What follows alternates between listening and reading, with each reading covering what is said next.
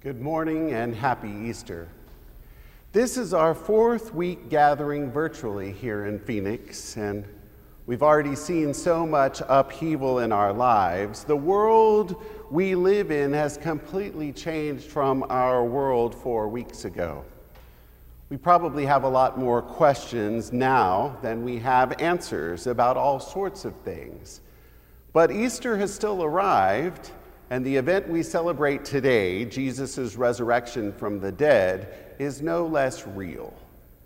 This Easter event is not going to disappoint us. Not now, not ever.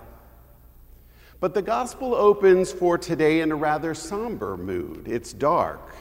Mary Magdalene is going to Jesus' tomb and sees that the stone is rolled away, and she assumes that Jesus has been removed, taken perhaps stolen, now really gone forever. The sorrow and disappointment is palpable. She goes and gets Peter and the other disciple to help her, and they actually enter the tomb to investigate. The gospel does say that the men believed, but the story also says that the men went home. So much for helping their friend, Mary Magdalene. So Mary stays and she's beside herself. Where could Jesus be? This time, she peers in, and much like Peter and the beloved disciple did, and she actually sees angels tending to the place where Jesus was. They ask her questions, but give her no answers. Frustration after frustration. What a bewildering morning. No answers, no body present, more questions. And all of a sudden, she looks up outside the tomb, and there he is. There he is, Jesus. But she thinks he's the gardener. Frustration after frustration, bewilderment, sorrow and disappointment, maybe even fear. This story is so relatable to the crazy times we're in now but even now, Easter awaits, and Easter will not disappoint. Three weeks ago, at the beginning of everything shutting down, I was scheduled to officiate a burial and a committal up at the National Memorial Cemetery. The service was for one of the cathedral's most gracious and humble servants, Dolly Evans, who had died after a long bout with cancer. Since we were already in the time of the church suspending public gatherings for worship, the family and I mutually agreed upon doing an outdoor gathering at the cemetery, and so we planned something truly beautiful. On the morning of the committal, I drove up there early just to make sure I was in the right place.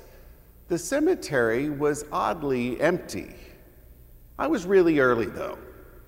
When it was closer to the start time, I was still seeing no one anywhere, so I called the information line that was posted on the marquee, and I was told by an attendant very bluntly there's no service at this cemetery by that name for today. What? Had I gotten the date wrong? I double checked my notes from my car, the initial intake notes. No, my notes said it was today. It was right now oh my goodness, I know that people from Trinity are going to show up. What are we going to do? So I ended up calling the family and asking them what was going on. Well, it turned out the cemetery canceled the ceremony. Because of social distancing regulation imposed that very day, only a burial, no ceremonies of any type were allowed the family had delivered the body of our beloved member earlier in the day to be interred without any fanfare. I said thank you to the family and I hung up the phone. I broke down. The world was shutting down, and here was one of the dearest souls that I knew who had died, who couldn't even have a proper burial. This was simply too much to deal with. Too much a couple of cathedral members started to arrive, and I had to tell them that the cemetery had canceled the service. We stood outside of our cars, talking. We were sad. After a few minutes, we thought since we were at least somewhere in the vicinity of the grave site, we might say some prayers together. After all, what else could we do? But suddenly, kind of out of nowhere, a gardener drove up to me in the golf cart. What's going on? He said. Who are you looking for? And I explained that we were looking for our beloved parishioner who was supposed to be buried. Do you know where they have buried her? I asked. And he looked at his notes and he said, Yes, I do. Follow me. And so we got in our cars and drove to the spot where they had laid her to rest. There was a huge bouquet of flowers on the ground we decided to say the committal prayers there, gathered in a very wide, socially distanced circle. We prayed and shared memories. There were tears. And then we came to the final moment of that service. Even when we were in the thick of the middle of Lent, the middle of a nasty Lent that was getting more complicated by the day, one participant read the concluding lines and proclaimed, Alleluia, Christ is risen. And we all shouted, The Lord is risen indeed. Alleluia. I had no recognition of the irony of this story until a couple of days had passed. But it stands as a testimony to all of us that Jesus still lives. God hasn't separated himself from us right now. The presence of the living God in Jesus Christ is still alive and active throughout the world. Easter does not disappoint. Easter reminds us every day of every year that God still lives and is living and moving and breathing among us, giving us the strength and courage to face whatever we must face. With Jesus, death never has the final say, and it's not going to start now.